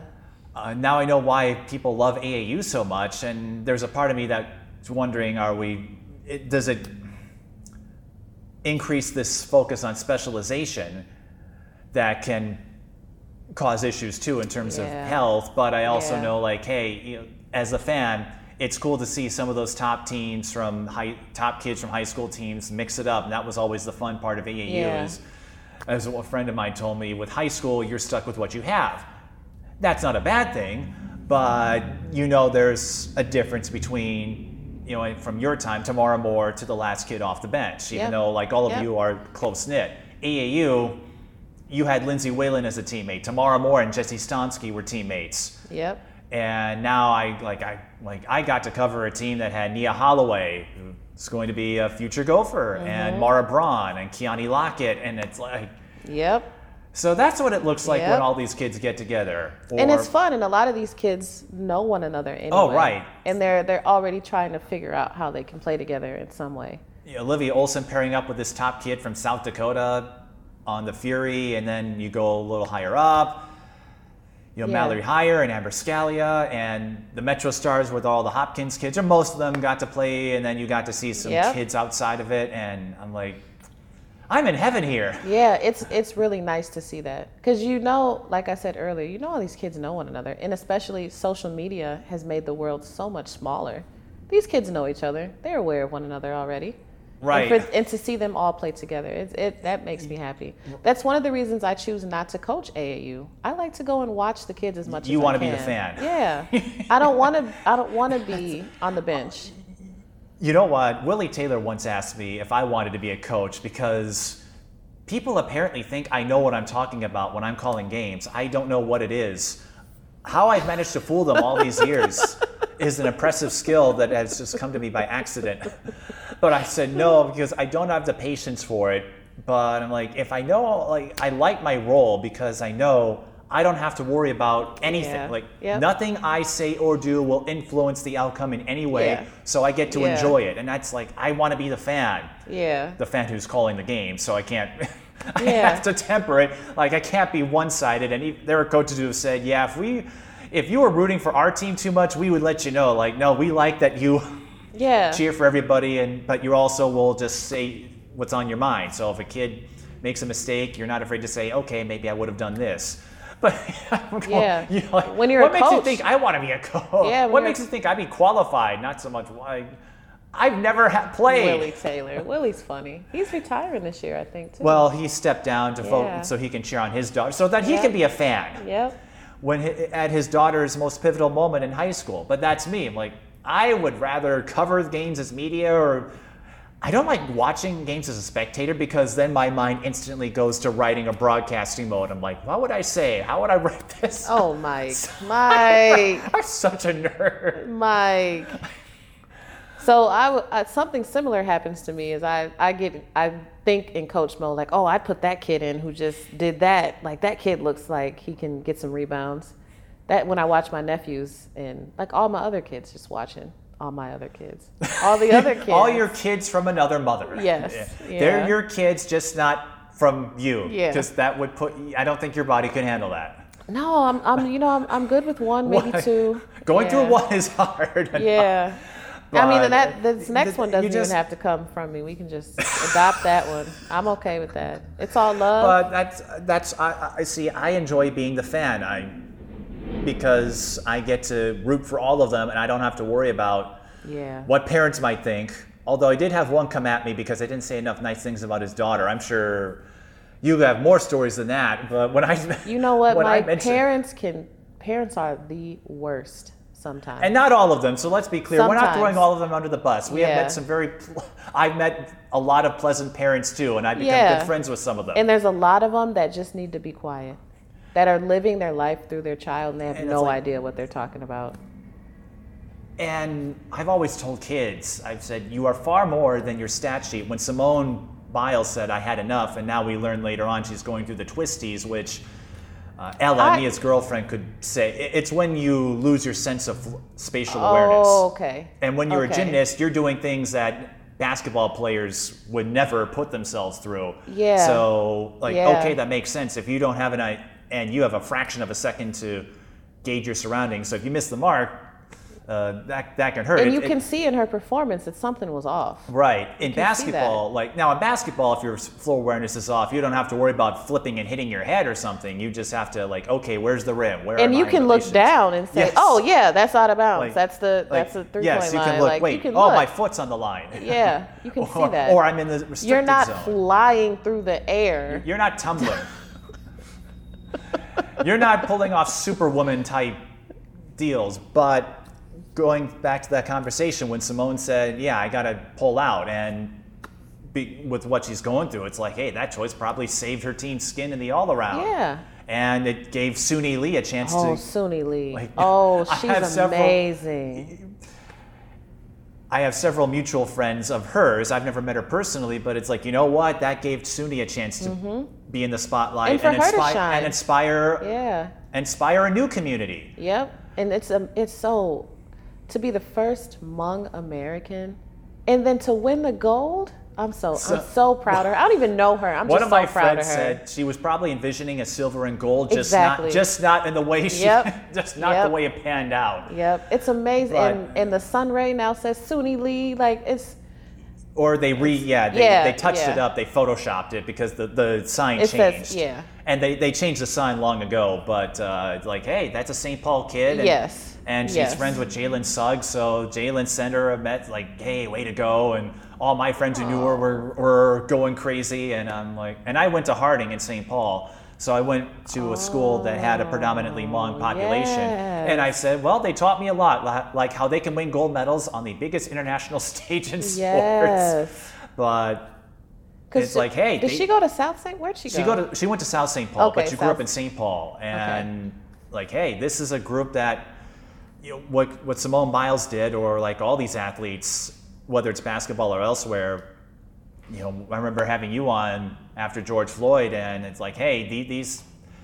Yes, uh, basketball. I mean, when you pick up that sport, you kind of know, like, right off the bat, you're going to meet a lot of kids don't look like you, yeah. and I just don't make a big deal of it. It's like, hey, they can play basketball. Let's. Yep. Um, Yep. But what was the original? Yes, the original point. And I tell this when Simone and I offer my commentary, and I've said this is one reason I do the podcast series. I want my audience to see these athletes past and as present, past and present. Had a little Porky Pig moment. I want people to see these athletes, coaches, as people far beyond their stat sheet. And I tell that with players who are going through that recruitment process now. Like, yes, I met you through basketball. I think you're really good, but I've said, don't forget, you are far more than what your stat Yep. sheet says. Yep. Because at some point, you'll stop playing, and no one's going to remember, except Tamara Moore. no one's going to remember how many points you scored, how many minutes you played. Yep. They might remember how many titles you won, but I'm going. We were talking about all the names. Ashley Ellis Milan didn't get to a Final Four, but look what she's doing. Yep. Coaching high school AAU, and you got to go up against your old coach. I'm guessing that's why Willie stepped down. I know it got Because too got too get- hot in the kitchen for what? No, I'm just kidding. I'm just kidding. No, that's how you know you've been doing this for too long, like I have, because now I'm starting to cover like siblings and offspring Yes. of notable Yep. names. yeah.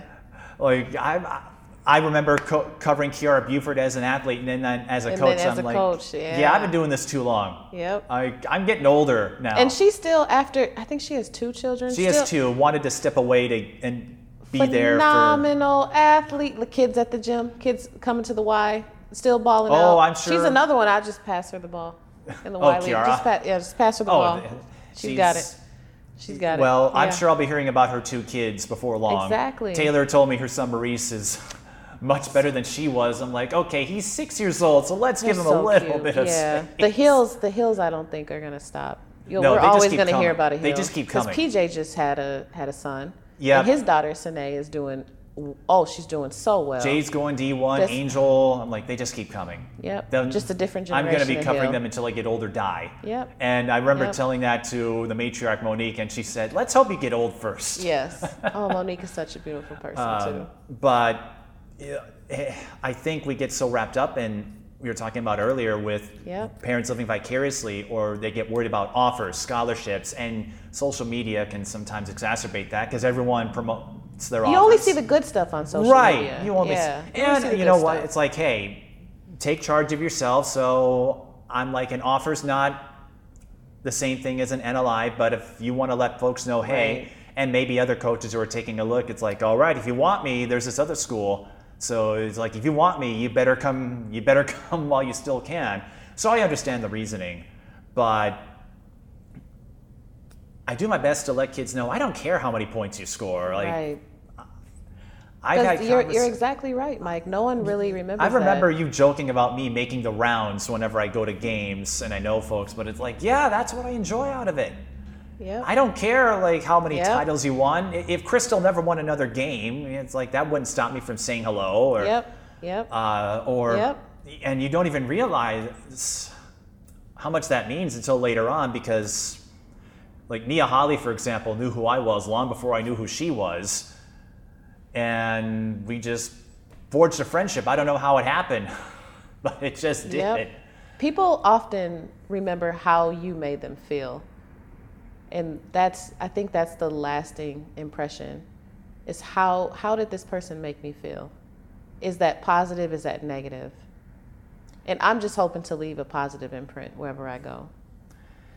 And that's why I make it clear if you go D1, like when Paige went to UConn, I'm like, hey, way to go. That's awesome. And when Adalia won Miss Basketball, Adalia oh, McKenzie, Oh, yes. and then decided to go to Illinois. Her aunt plays basketball. There's so many there's so many threads and webs of people in basketball. Her aunt went to North. Her aunt played basketball for a couple years. No one talks like there's basketball threads all over Right. everyone. I told Adalia and her friends, I'm like, I might, I don't know. Like when Illinois comes up here, I'm like, I don't know who I'm going to root for. With Adalia in Illinois and all the Minnesota kids, I'm like, I might have to wear a, a neutral colored shirt. just white. Just go with Just white. white. Just white. one of my one of my best friends said, if you're a glory hunter when it comes to sports, you know, being like the the bandwagon is the other term for, in that situation, root for whoever's trailing, because you will never have to root against anybody. So whoever is ahead, just root for the trailing team, and then you can just swap. Hmm. I might have to do that with the Dahlia going to Illinois, especially in 2022 when. You know, the, Or the just root Minnesota for players. Just root for players. Just come with a bunch of big head posters. And, you know, like, this is who I'm rooting for. Your teams, I don't care, but I just want her. I'm, I'm going to have a bunch of them then. Yeah. Yep. Just Uh, a whole I've said basket of big I'm heads. gonna have to. I'm gonna have to apply for credentials now because now all these kids are going to college, and I'm going. If I don't do that, you're gonna run my bank account dry. Yeah. Or I'm- maybe you get some little heads. You can have more. so put The I'm- little heads in there with on sticks. I've told them if if you know anyone that needs announcers, let me know because then I can go see all of you. yeah. And you know everyone. Almost. But it is a it- is an important thing to remember how you made them feel because that's something I got caught up in that for a while. So I remember like when Ashley Ellis Milan went to Minnesota and I thought that was a big deal. And you know, it mm-hmm. still is of course. And she went pro and she mm-hmm. got to go on these incredible journeys. But with folks like herself, Virginia Smith, there's a part of me, you were talking about if you could revisit your younger self, I would change how I introduce myself to them uh, and it's not there wasn't any animosity, but it's like I approached them as a fan, not Oh. as a person who acknowledged them as a fellow citizen. You know what I'm saying? Oh, I got caught up in that spotlight. But you have to remember, I was just coming out of college, Yeah. and Yeah. none of us were as smart back then as we are now. Well, you were. I'd like to think that you, you you had that. St- You probably were. You were probably. You were out of the womb, ready to go. You're so sweet, Mike. You're so kind, Mike. But I, I mean, I know what you're saying. I know what you're saying. And that's my one Yeah. regret. You talk about how I know everybody, but it's like I went through a lot to get there where, okay, I'm not here. Like, what happens has no bearing on how I'm going to approach the game. I'm here to say what I see, share a few stories, and maybe, just maybe, offer them some glimpses of humanity that we don't often see. Because whether it was yourself or Tamara or all, all your basketball buddies, you can speak to the pressures of being a Division One athlete, especially in a Power Five school, excuse and me. that can be overwhelming. Yeah, it can be. It can be. It's a lot, and we're asking these young people to do that, and that's we're having these young people strive for that to be their goal. Yeah, it's a lot. It's a lot, and I certainly don't want to t- dampen their ambitions. If that's what they want to do, then like, hey, go for it. Just make sure you, You, don't have to forget have a yourself. balance. Yeah, you have to be able to balance. And a lot of times, these parents are setting their children up and adding to the imbalance. Yeah. We're, we're, we're, we're figuring it out. And it's going to take work. It's not going to happen overnight. It's going to have to happen slowly with each generation. So there's things about sport that I hope Titan picks up just from me from me trying to teach him. And he's three. So Oh, I'm sure he will. yeah. I have no doubt about that because look who you've got in, in your inner circle. His like how many his aunties? All his how many of your basketball buddies are on speed dial that you could call up and Crystal and Brianna and I, I know you got to acquaint yourself with Nia really well. And then outside of that, like you were listing all of these yeah. coaches. They're all they're his they're they're his aunties. They're- they're aunties. his his birthday parties, you're gonna need some. You're gonna when he starts having birthday parties again, you're gonna need some space. we did we had a we had a small oh, we had a small party. Um There yeah. were, oh, I could see, uh, and I do want. There are a couple of things I wanted to address before we wrap up because I know Yep. you and I could talk all day if we had Yep. the time. But alas, uh, Skylar might get tired over there. but throughout your athletic career, I think you might have given us the answer earlier. But what would you say was your most exciting moment and your most embarrassing moment? Oh, most exciting moment. Um, my most exciting moment, I think, is being named all tournament team and having no idea. Uh, I can't remember if it, it's that that second state championship, but I remember, you know, for all tournament team, they kind of pan down and call everyone's name. And I remember the camera being next, like it was, I forgot who was standing next to me, but the camera came by us and I was like, oh, she, like thinking, she got all tournament team. I can't remember who that was. She got all tournament team. And they're like, no, Tisa Thomas. I was like, wait, what? What? Like, me? Well, I, re- I remember it being like, like, oh, wow. Like I did, somebody noticed that I did good things. Here's an award for those things. Like You put in a lot really- of work for being a lazy athlete. I know, right? I know. I know, right? Like. I look back and I'm like, man, I could have really done more, but I was lazy.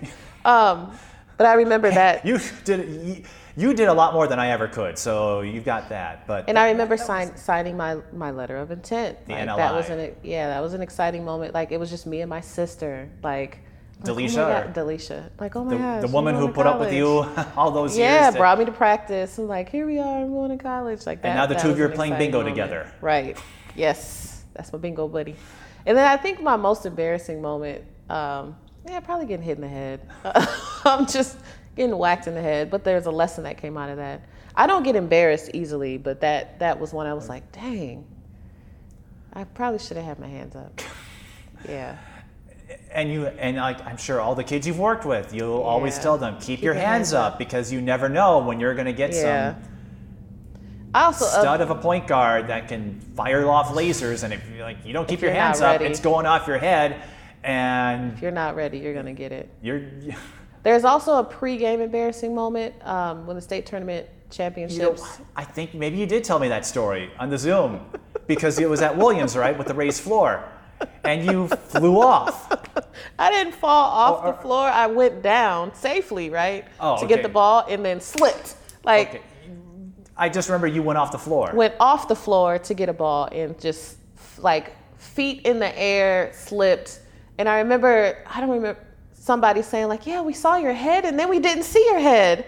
Like it like fell on the ground, like warming up. I'm like, dang, what happened? Like I didn't even know I fell until I was looking up at the lights. Like what just happened? Completely wipe out. Complete wipe out. Yeah, that was kind of embarrassing. I'm guessing, did you tell Lindsay about that when she committed to Minnesota? And like, all right, if you go to Williams, Watch watch, that out. spot. No, no, I didn't. I didn't. That didn't come up. yeah. And who would you say was your biggest role model growing up, or even now as a former athlete who can still ball in the Y leagues? Oh goodness. Role model. Who is it? Yeah, who are the people you looked up to that inspired you to pursue the path you did in sports?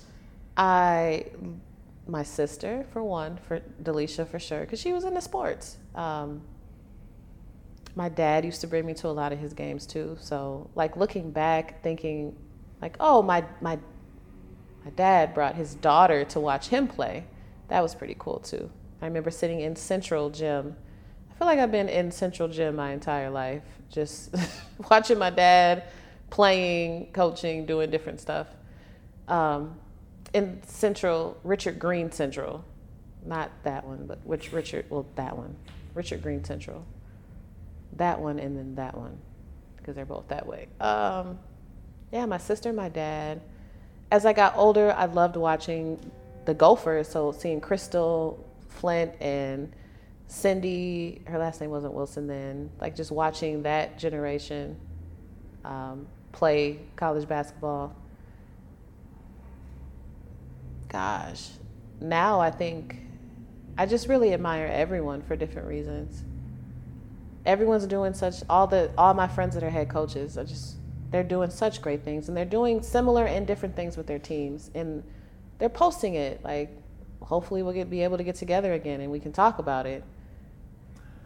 Still trying to put together that roundtable of coaches that Tanisha was looking into. Mm-hmm. It'll happen. I don't know when, but Yeah, it's coming. I'll keep bugging everyone until we either make it happen or they file a restraining order against me. One way or the other. Those are the two most likely scenarios, Tisa. Mike, what's the next question? what what what are we talking about next? Well, you mentioned this, and I wanted to wrap up with this. You touched on this a little earlier, but with everything you've experienced as a coach, as an athlete, and seeing the transformation in terms of how athletes present themselves, you know, in the old days, you had to send out tapes, and you mentioned answering machines. That was the best hope you had to find out if somebody was calling you when you're not around. But with everything you've gone through, what would you tell a younger version of yourself? Oh gosh, Mike. Probably work a little bit harder. Probably work just just a, this just is coming a from little a, bit. This is coming from a woman who is studying for her doctorate, her PhD. just work, maybe just just Are a- you, you like work a little harder? like may like in Your in the work ethic respect is of unquestionable now. in the respect of like try to expand your game a little bit more. Because as i'm i'm 6'1 but when i got to college i wasn't the tallest person on the team anymore. So maybe just do a little bit of everything more. Yeah. Yeah that's that's what i Be a stretch four is what I think yeah. you're saying. yeah. And, you and that what? term didn't exist then Th- that wasn't a thing. No, your centers, your posts, they were the big bruisers, and now I'm seeing Maya Nnaji knock down threes in the AAU circuit, and exactly. You're seeing it all over like now it, it- it's like yeah. the biggest thing or they'd say the biggest question i think anyone has now when you're covering a basketball team or when you're coaching i think on your scouting report who are the three point shooters? Who can shoot the three? Because that is such an integral part of the sport now. Yep. Yep yep i think you could have held your own as a stretch four I think I could have too. It is just that, did you ever try any three pointers or Yeah. you did yeah, I could shoot a little bit. Yeah, my dad was an excellent shooter. My sister's an excellent shooter. Yeah, I could shoot a little bit. Hmm. I smell a spinoff. We might have to do a three a three point shootout. You know what? Maybe that's the way to have everyone go against each other and keep their knees intact. Do a, A three point three-point shootout. shoot. Mike, I have good knees. My knees are intact. I'm Everyone right. else. I was like because like Brianna, like you yeah, said. So everyone then else. Yeah, you'll have to have some ice and heating pads on the side afterwards, just in case. we'll do a three point shootout and see uh, who can, who can Who can hold their own? who can hold their own. But well, I appreciate all of these stories, and I know you and I could continue with all of these Yeah. conversations, and I'm glad we're able to make it work without interruptions. Yeah, that's And nice. you know what? Having those two years uh, gave us a lot of new pathways to talk about just because we have two years of experience under our belts, and now I know a little more about you. And Yeah. I'm looking forward to that North documentary. I remember Crystal brought it up as kind of a joke, and then I heard Tamara was looking into it. You know, if that wasn't a thing, I probably would have jumped in because I love to share all this history, and maybe this will play a part in it. But if that comes together, I'll, I'll be watching Yeah. because I wanted to see what that's like. I got a taste of it with Hopkins the last couple of years, but Mm-hmm. I'm like, what was it like to watch those North games and Yeah. Yeah. and to be in the midst of that? It's com- it's coming. And in the It's era coming. before everyone had cell phones, Before everyone had cell phones. it's like I'm trying to find all this. So Yeah, you asked me for footage, and I'm like, I don't know where this footage is. I almost wrote in my mind. I write people back all the time In your text, mind, and then I don't. in physical it doesn't get out on that actual phone. But in my mind, I was like, I just need to tell Mike to find some of those videos T has. I'm somewhere in there. Like, I'm in there somewhere. I'll keep that in mind. Yeah. Well, at least, and for the time being, I can get the audio version up on Spotify and Yeah, I'm in there somewhere. In the background, Well- where I like to be. Well, and we know where you'll be next winter on the bench of Cretin-Derham Yeah, Hall. I will. Yeah. Unless you get a head coaching position somewhere. I will not. Nope, that's not gonna happen, Mike. I Not could see your husband and Crystal. I could see some peer pressure. No. Not gonna Hey, happen. wherever you end up, I'm sure we'll catch up and have more stories to share. Yeah. Your, your coaching Yep. Buddies might have a word or two to say with me after putting them on the spot for so long, but Yeah. I always appreciate the time, and I'm glad you uh, shared part of your story with us. Yeah, thanks for having me, Mike. Yeah, again. yes. Again. Again, hopefully the recordings work this time. Tisa Mitchell, Cretin-Derham Hall girls basketball coach, and don't forget, a lot of history, so she might not remember everything, but if you have a story from North back in those days, uh, she might have something to say, but Yeah. wherever there's a court and there's a gym, there's a hoop, chances are you'll find her. That's true. Thank you, Mike. Thank you, Tisa, and thanks to all of you who followed along in this conversation through all of the amusing, crazy twists and turns as we embrace irreverence on this Mic'd Up Sports Show. And if you are a fan of irreverence, or if you just have a story to share, feel free to get a hold of us at the Mike Peden on Twitter or Instagram. All you need is a good story, and we're happy to share it. So until next time, thanks for watching. If you'd like to support TSB television programming, check us out on Patreon, PayPal, or Cash App. And thanks for watching Mic'd Up Sports.